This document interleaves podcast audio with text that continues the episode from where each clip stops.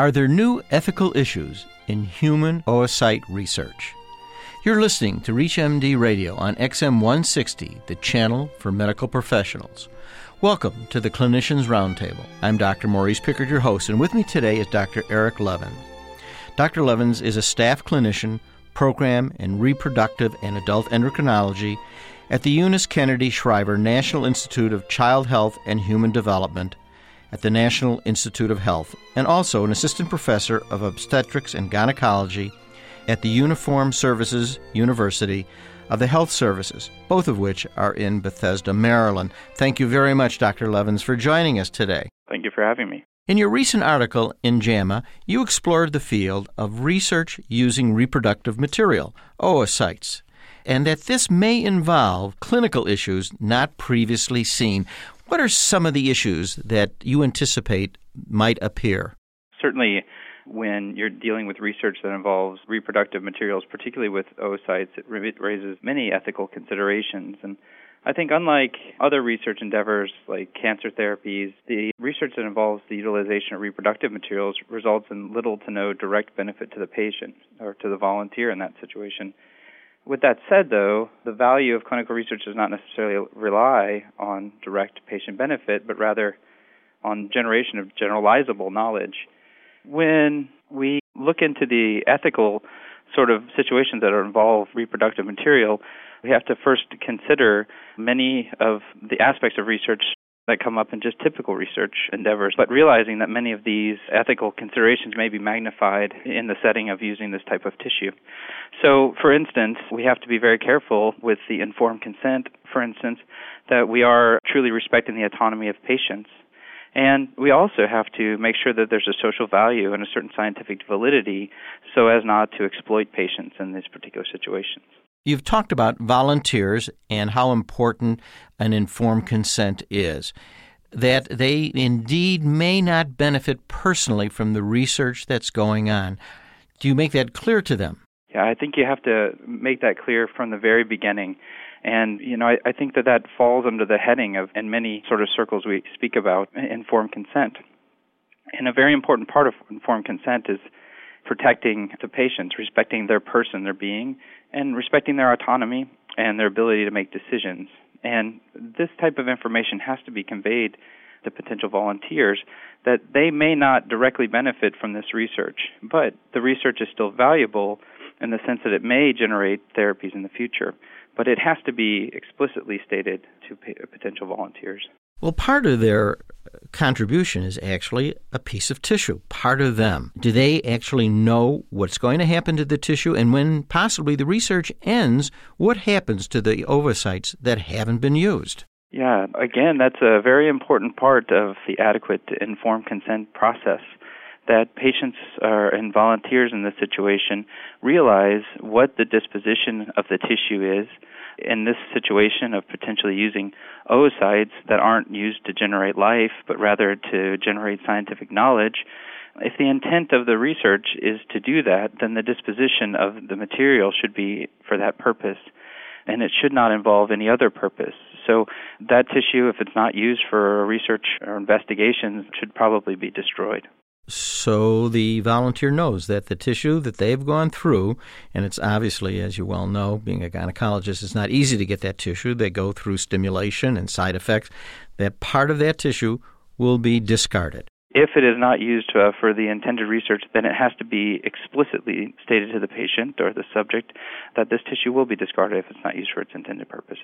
And of course, they do go through certain we talk about risk benefit ratio all the time. We've talked about the benefits to the greater society when you don't really participate in direct benefit. Are they also aware of the risk that they go through? You know, again, this is a critical portion of the informed consent procedure and process. And really, we have to think of informed consent as not just a form or a letter or something that's delivered to a patient, but rather a process that, that continues on even after a participant enrolls you know, in a research protocol. But benefits and risks have to be explicitly stated so that the volunteer can make their own informed choice. So they're aware of the hyperstimulation syndrome that up to 5% get, that there may be respiratory distress or renal failure, and even in the United Kingdom, five deaths have been reported. They're aware of all of that. That's a critical piece of the informed consent. They must be aware of, of those risks. Now, with regard to things such as hyperstimulation syndrome, in the setting of a research investigation where embryos are not being transplanted back into potential recipient, that would reduce the risk of ovarian hyperstimulation syndrome. So I think that the risk would probably be much less than the 5% that's often quoted in many studies. But again, the intent needs to be there that the patients are aware of this when they volunteer.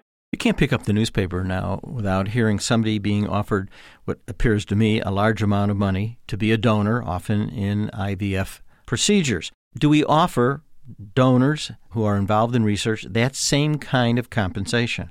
That's an excellent question, and I think one that's received a tremendous amount of discussion, not only in the literature, but in uh, scientific literature, the ethical literature, and also in the lay press when we talk about women donating oocytes for clinical purposes, that often involves compensation. And this has been considered for a long time now to be an ethically sound way to deliver care to others, to provide a donor pool, while at the same time protecting donors from any coercive sort of effects. With that said, though, often you'll read, particularly in the lay press, of exorbitant fees being offered to potential donors. And this really violates justice to the patients because, in the sense that the informed consent process that we were talking before can no longer occur in an environment that's free of coercion.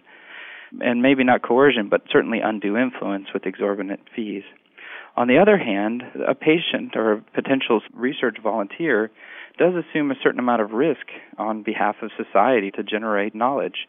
So the other side of the coin is that the ethical principle of justice would really ensure that there is some sort of compensation or some sort of benefit that the subject would receive.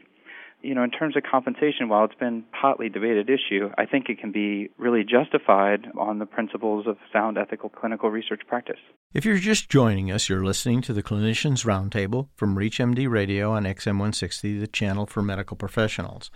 I'm Dr. Maurice Pickard, and I'm speaking today with Dr. Eric Levens. Dr. Levens is a staff clinician in the program of reproduction and adult endocrinology at the National Institute of Health, and we're talking about ethical issues that may become involved when we're dealing with human oocyte research. The other part of this is that in medical research, there are people who volunteer.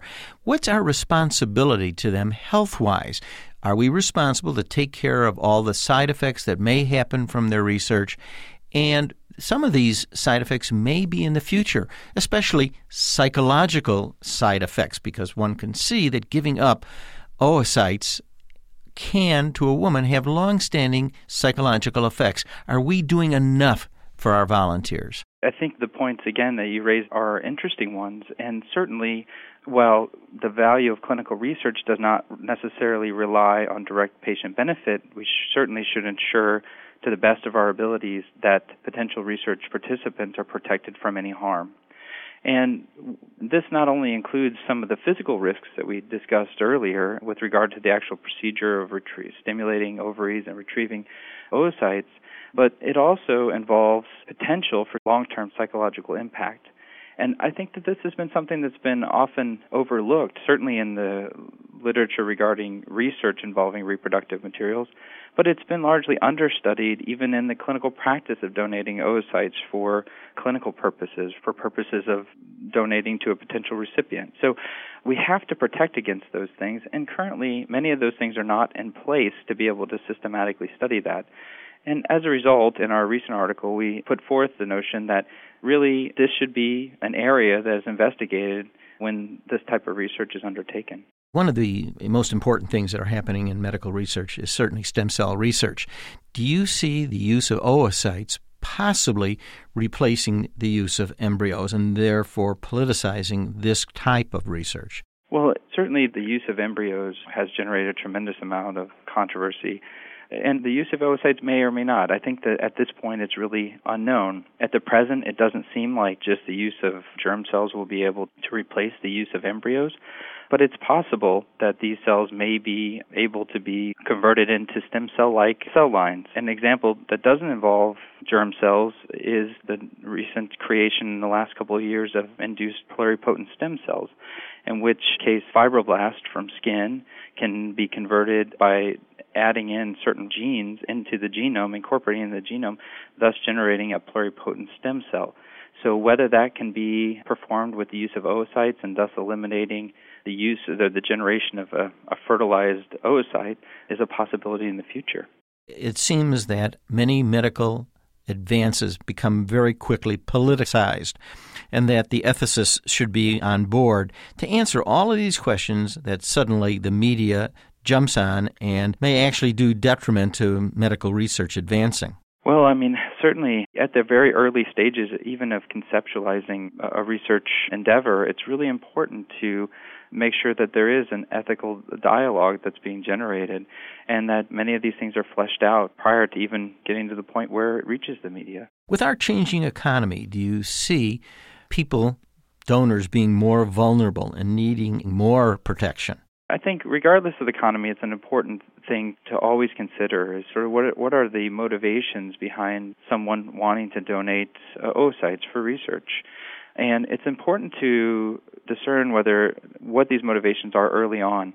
Now, economics certainly could influence this, in that you know more women may be willing to donate oocytes solely for financial gain if compensation were provided.